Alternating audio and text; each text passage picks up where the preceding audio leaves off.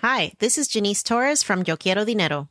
From a local business to a global corporation, partnering with Bank of America gives your operation access to exclusive digital tools, award winning insights, and business solutions so powerful you'll make every move matter. Visit bankofamerica.com slash banking for business to learn more. What would you like the power to do? Bank of America NA, copyright 2024.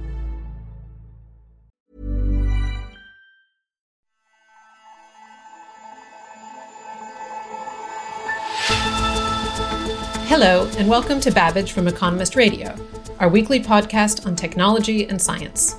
I'm Charlotte Howard, The Economist's energy and commodities editor.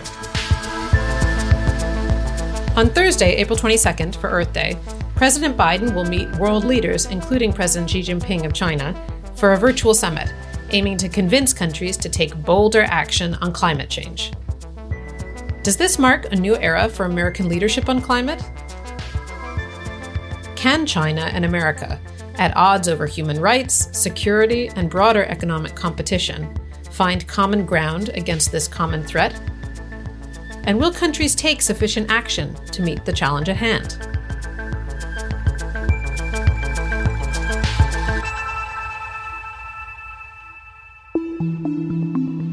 Ahead of the talks, governments have been updating the pledges they made in Paris six years ago. The UK government is set to announce a pledge to cut carbon emissions by 78% by 2035. So Japan and the United years. States are both committed to achieving net zero emissions by 2050. This climate law is a game changer. There is a, a, before the climate law and an after the climate. law. The European Commission wants to cut emissions by 55% by 2030. China has announced ambitious plans to become carbon neutral by 2060 and America's new administration is putting climate policy front and center. President Biden is expected to unveil a new emissions reduction target and pledge support for poorer countries to fight climate change. This week's Earth Day Summit is a milestone ahead of the 26th UN Climate Change Conference of the Parties, otherwise known as COP26, scheduled to be held in Glasgow in November, which will gather all 197 UN member states. COVID 19 dented energy demand, but now the use of coal and natural gas looks set to roar back. Many countries are still consumed by the immediate challenges posed by the pandemic. Can a green recovery be achieved? And can Biden's meeting make a difference? I'm joined by two scholars who have been watching these developments closely from different points on the globe. Yifei Li is Assistant Professor of Environmental Studies at New York University Shanghai and the author of China Goes Green Coercive Environmentalism for a Troubled Planet. Yifei Li, welcome to Babbage. Thank you. Pleasure to be here. And Miranda Schreurs has been a longtime advisor on environmental issues to the EU, to Angela Merkel's government in Germany, and to the government of Japan. She is currently professor of environment and climate policy at the Technical University of Munich. Miranda Schreurs, thank you so much for joining us. Hello, I'm really happy to be here as well. Miranda, let's start with you. How important is COP26 and this Earth Day meeting that Biden has convened in the effort to curb climate change? COP26 is a very important COP in a lot of ways. And that's because back in 2015, when the Paris Agreement was signed, it was done in such a way that there was room left for reconsidering whether or not globally we're doing enough. And so, what will be happening in Glasgow this uh, end of this year is a discussion about how to ramp up the commitments of countries to act on climate change. And a second really important element here is that the United States, under the Donald Trump administration, backed out of the Paris Agreement. That's super important because the United States is about 15% of global greenhouse gas emissions. And so the Joseph Biden administration, with this next meeting, will have to convince the world that the U.S. is really going to be doing something about climate change and try to lead internationally and bring other countries along, convince other countries to also do more. That's really interesting. Of course, since the Paris Agreement, even as the United States under Donald Trump stood still, there was a lot of progress made in terms of concrete targets set by other countries as well as new policies passed on a domestic level to try to curb emissions. Yifei, in China, um, there's been a lot of activity in recent years. Can you describe how important the Chinese view the meeting later this year in Glasgow, as well as this meeting in Washington on the 22nd? I think there are two very important factors in China's calculus in participating in the event. One is that the pandemic has led leaders and ordinary people in general to question whether this vision of shared future comes with hidden health and environmental costs and risks. Now, in this context, China needs to reestablish confidence in its model of development, and the carbon neutrality pledge is evidently a move in that direction. But also in the context of US China relations, China needs a wedge issue to begin rebuild that rapport with the United States. 50 years ago, China and the United States pursued what was known in 1971 as ping pong diplomacy. That was the moment that really gave rise to the normalization of US China foreign relations. I think this summit in particular and environmental issues in general is going to be the ping pong moment of 2021 for China and the US to actually restart that relation building effort. Yifei, how does China view the Biden administration's credibility on this? Does it see America as perhaps becoming a more lasting partner? Or if not, how does it navigate the uncertainty that's inherent to a country that remains divided over climate change? What many people don't seem to realize is that the US and China had an incredibly robust track record of climate partnership before Trump took power. And that partnership was really registered on so many different levels, from youth advocacy to scientific collaboration, and from non state empowerment to policy learning. That was happening both in terms of government to government climate partnership and people to people climate partnership. Now, what the Trump presidency really did in terms of its damaging effects on global climate governance is that the presidency demonized Chinese scientists. It stranded educational exchanges. It closed numerous channels of collaboration that previously took many, many years to foster. And many people in China are eager to see these channels reopen. And Miranda, what does collaboration look like from Europe's perspective? Because one of the things that's been interesting to see across the globe is really the ways in which countries view the green transition as both one that requires international collaboration, but also one that's paired with pretty aggressive industrial policy within economic blocks to try to promote their own green industries. Well, collaboration in Europe has multiple dimensions. One is the internal dimension because there is need within those 27 countries to come to an agreement on where we're going. And excitedly, some of the changes in the last years suggest that climate change is pretty high on the agenda and the targets are getting stronger and stronger. So that now, for example, the European Union has agreed to climate neutrality by 2050 and on top of that, you are seeing a growing number of countries within Europe agreeing to phase out the use of coal, which is the most intense emitter of greenhouse gas emissions. We're seeing agreements on speeding up the development of renewable energy. But a second dimension is the relationship between all of Europe and the rest of the world.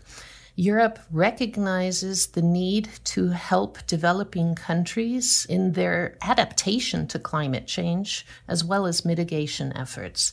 But at the same time, there's a competition element here. So, just an example here Europe was the leader in the development of solar energy 10 years ago, and now by far it's China. And so, for some, there's also the question of how do you remain competitive in the future? And the way to remain competitive, at least most in Europe think this, is you have to be ahead of the game. You have to be the leader in this game, always pushing forward on the next green technology, because otherwise you will lose out. To that end, every international climate policy is based on local politics or as American pundits say, all politics is local. And so, Yifei, as you've noted, China has really moved aggressively to to help support green industries in their nascency. At the same time, China continues to provide a huge amount of financing for foreign coal projects abroad, largely driven by domestic coal interests. So, do you see that shifting? Mm-hmm. The Chinese domestic coal interests are absolutely entrenched. I, I, think it's just very, very clear that coal is not going away anytime soon, even though they have uh, pretty ambitious domestic plans to phase out the use of coal in a gradual fashion internationally that really is still uh, the elephant in the room, if you will. Now, I think it's most evidently and certainly going to happen that China will begin to diversify away from coal in a gradual fashion. But I think the real question that we ought to be asking is what China will be diversifying into. Now we see domestically that China's efforts to diversify away from coal has materialized in the form of heavy investments in hydropower, in hydro dams all over the country. Now, these dams are hugely controversial, not only because of the ecological and social damages on the ground to the local communities, but also the impact of these hydropower dams on downstream communities that are outside China. We're talking about, for example, the Mekong River Delta, where a host of Southeast Asian countries are involved. Do you think that it's possible to ring fence climate as an issue from other priorities that are on the table in international diplomacy? This is, of course, most acute an issue for China, given some of the sanctions that have been rolled out in recent weeks over Xinjiang, but it's an issue all over the world. So, how do those different foreign policy objectives align or undermine each other?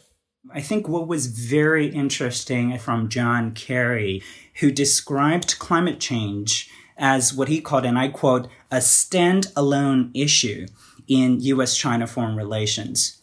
Now, I hate to put it so bluntly, but I think it's his wishful thinking. Climate change, by definition, is not a standalone issue. Energy technologies are at once climate change and intellectual property rights issues conservation is at once climate change and ethnic minority rights issues. Hydropower is at once climate change and geopolitical issues, and atmospheric engineering is, again, climate change and territorial issues. So there's no freestanding climate change to speak of. Yeah, I'm going to agree and disagree with Yifei on this one because if you look at the climate change issue, this is an issue where we don't have the time to, for example, put sanctions on China and not move forward and not take action. And I think that's what John Kerry is talking about. Climate change is so big, so important, so pressing that we need action now. We have maybe a decade to act in order to keep emissions at a level that won't go above 1.5 degrees centigrade above pre industrial levels. And if we don't have China and Russia and other dictator countries on board that are big emitters, we're not going to get there. So, given that urgency, as well as the challenge in actually effectuating progress, what do you both think is a reasonable expectation from the meeting that Biden convenes on the 22nd, as well as from COP26? Well, perhaps the meeting on the 22nd is the Biden administration's effort to introduce itself on the climate change front and to basically show that the U.S. is willing to act and will be taking some aggressive steps and that could range from arrangements to reduce the possibility for companies to shift locations from areas where you have high action on climate change to regions where you have less action on climate change, to agreements on things like green financing and trying to promote international rules that will shift the institutional basis for action on climate change. So, to go beyond the simple domestic measures that are to be established and to see if we can build more international elements into the agreement that will level the playing field globally. which would be of interest for most actors. And um, the other question is whether or not countries will be willing to put something like climate neutrality by mid century into the agreement, because right now the Paris Agreement is actually only looking at 2030, and 2030 is tomorrow. So we really need to be thinking what comes after. So this will be a really, really important meeting, but only the first of many such meetings that will be happening the rest of this year. Yeah, I agree that I think we need to think about two different levels of concerns. One is what most realistically will happen at the summit on the 22nd and at the COP, and what ought to happen. Um, and I think in terms of what realistically could happen is enhanced nationally determined contributions, enhanced in the sense that these goals need to be a little more aggressive than what was in the Paris Accord. But let's not lose sight of the other side of the question, which is what ought to happen. I think a number of considerations. Environmental justice. How do we bring in countries that currently don't have the technical and financial capacity and yet are suffering many of the negative consequences of climate change. Bangladesh comes to mind, right? So that international inequality needs to be addressed immediately, like now. And also the issue of degrowth we've been pursuing economic growth for so long without considering the negative consequences of a growth oriented economic arrangement. So I think these issues, I don't think they're going to figure centrally in any of the declarations or joint agreements in any fashion, but perhaps on the side of the summits and meetings, these issues will emerge organically among the participants. Yifei Li, Miranda Schreurs, thank you for speaking with me. Thank you, Charlotte. Thank you, Charlotte. It's been a great pleasure. To keep up to date with all the latest news and analysis in the run up to the COP26 summit in November, subscribe to The Economist.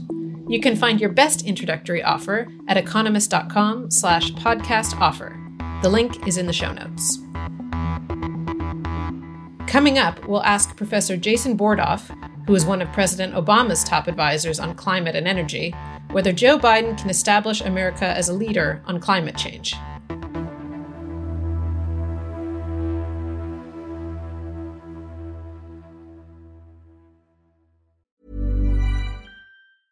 It's that time of the year. Your vacation is coming up. You can already hear the beach waves, feel the warm breeze, relax, and think about work. You really, really want it all to work out while you're away. Monday.com gives you and the team that peace of mind. When all work is on one platform and everyone's in sync, things just flow wherever you are. Tap the banner to go to Monday.com.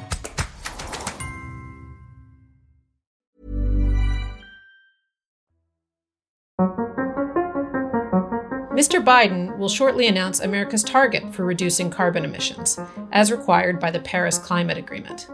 But that's only one step in restoring America's credibility on the global stage.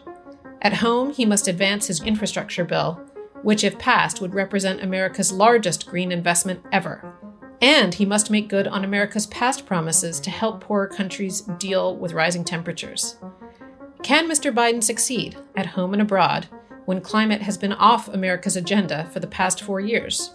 It's often said that 80% of success is just showing up. Jason Bordoff was Director of Climate and Energy on President Obama's National Security Council. He's now the co founding dean of Columbia University's Climate School and a founding director of the Center on Global Energy Policy. The United States is back in the game on climate, and even more than showing up, is recommitted to leadership through the extraordinary role that someone of the stature of Secretary Kerry is playing to travel the world and elevate ambition. So that that's really important, particularly after the last four years and the approach the Trump administration has taken to climate action. I expect and hope there will be more than that. There will also be announcements from governments, announcements from private sector actors, showing that people are stepping up their ambition and engaging with the problem, making commitments that we can then hold them to be accountable to. And as part of that process of elevated ambition, of course, looking to the United States' own climate targets, the so called nationally determined contributions, which I suspect will meet the expectations that many in the environmental community have laid out for the administration of around 50% reduction by 2030 relative to 2005. That would be a very ambitious target. So let's break down the challenge into American action on the domestic stage and then how America can influence global progress more broadly. And of course, those two things are interconnected because you need to show that America is willing to make a serious commitment at home in order to convince other countries to do the same.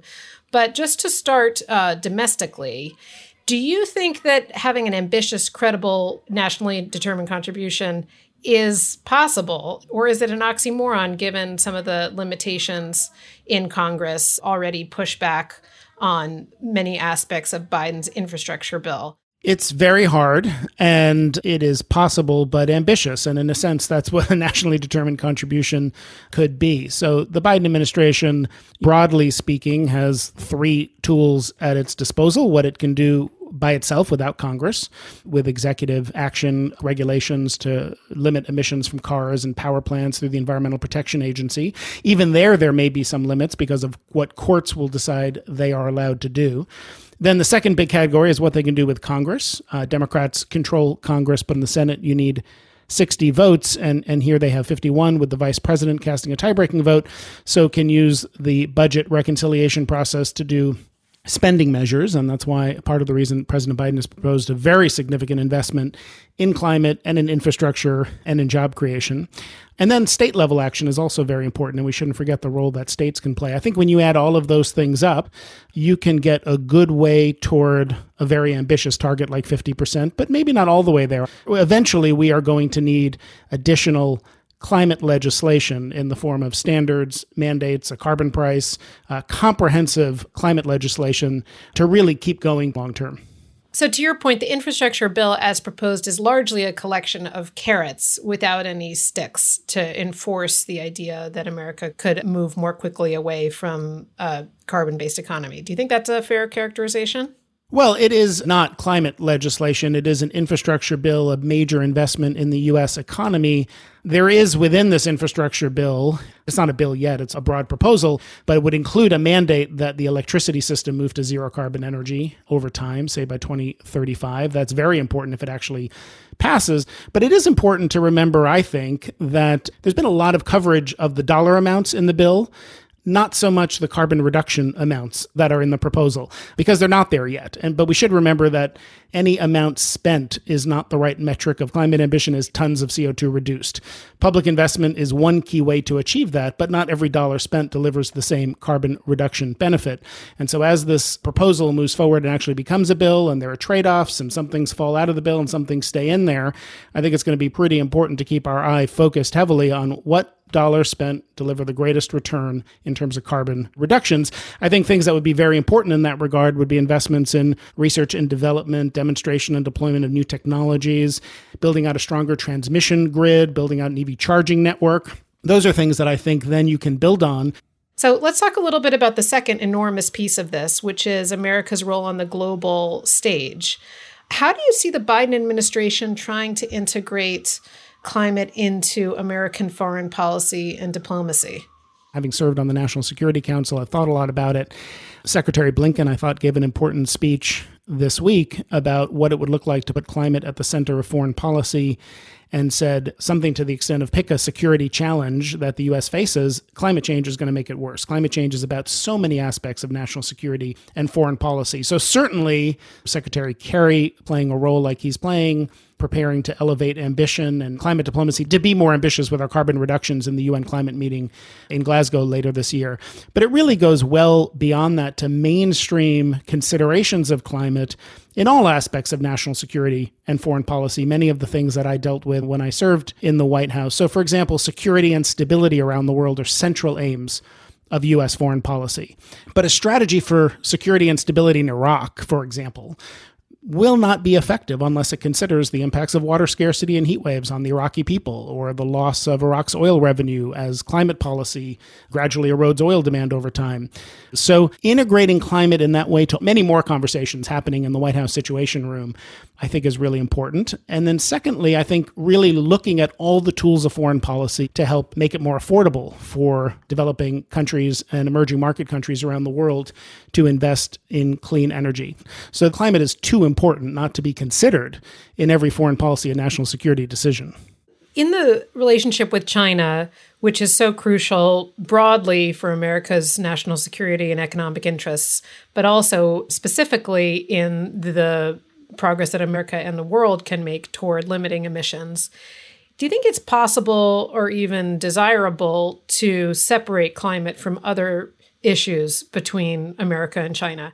Well, look, the US China relationship is as strained as it's been in a very long time. And there are a lot of concerns from trade to human rights to intellectual property, and others. Having said that, it is possible and desirable, uh, although not at all easy, as Secretary Kerry has put it, to compartmentalize climate in the dialogue between the US and China. And I think it is in both countries' interest to work together. We are the two largest emitters. If we're going to make progress, we're going to have to find ways to work together. And I should note that cooperation is important and necessary, but we are increasingly seeing a view in the Biden administration that it's not only cooperation, it can be competition as well. And there, I think there's an element of industrial policy that people are starting to feel more comfortable talking about, investing in areas where the U.S. wants to build a domestic capability and be able to compete with China.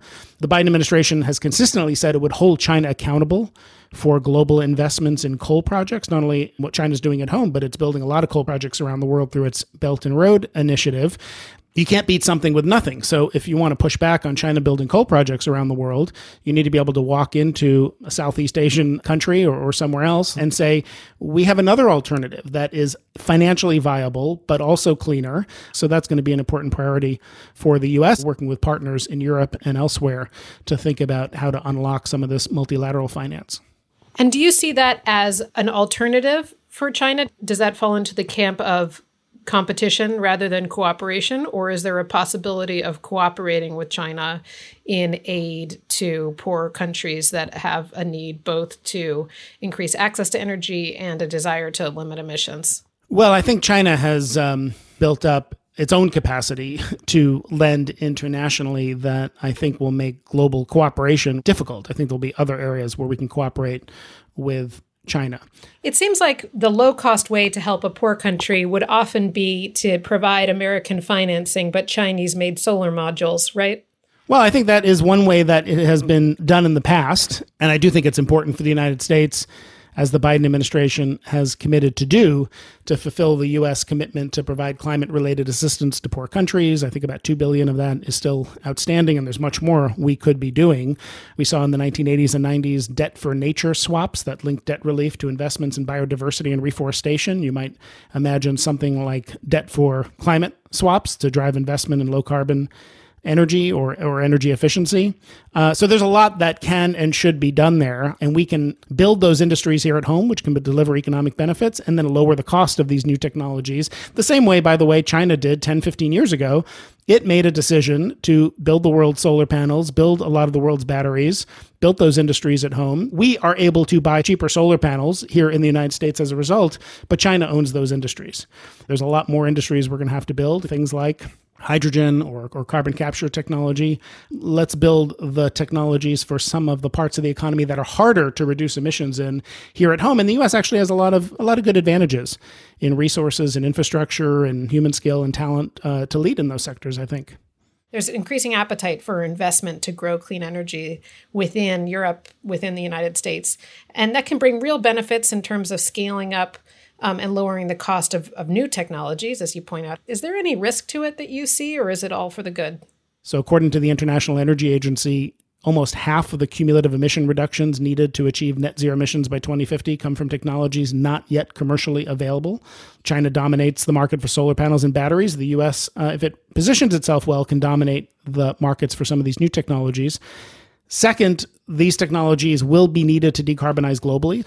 If you're going to ask countries that historically are not responsible for most of the emissions, say rapidly growing countries in Southeast Asia or Africa or somewhere, but we're going to need to figure out how to make cement and steel in low carbon ways, how to power airplanes and, and ships.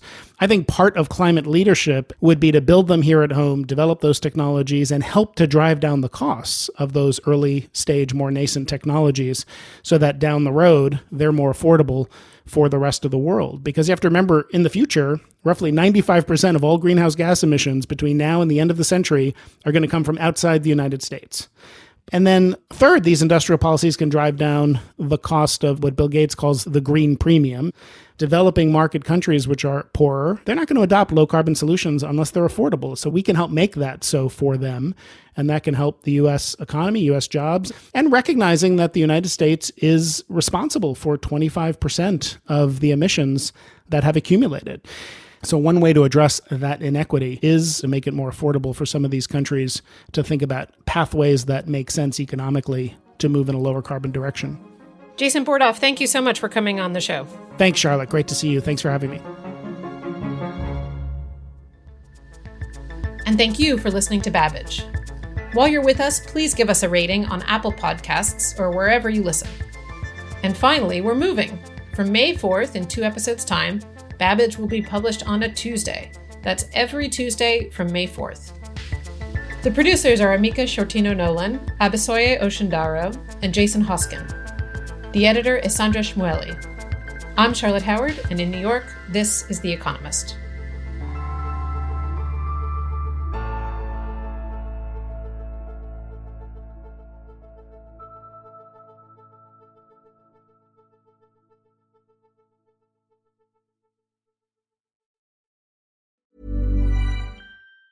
Hi, I'm Daniel, founder of Pretty Litter. Did you know cats tend to hide symptoms of sickness and pain? I learned this the hard way after losing my cat, Gingy. So I created Pretty Litter, a health monitoring litter that helps detect early signs of illness by changing colors, saving you money and potentially your cat's life. Pretty Litter is veterinarian developed, and it's the easiest way to keep tabs on your fur baby's health right at home. Go to prettylitter.com and use code ACAST for 20% off your first order and a free cat toy. Terms and conditions apply. See site for details.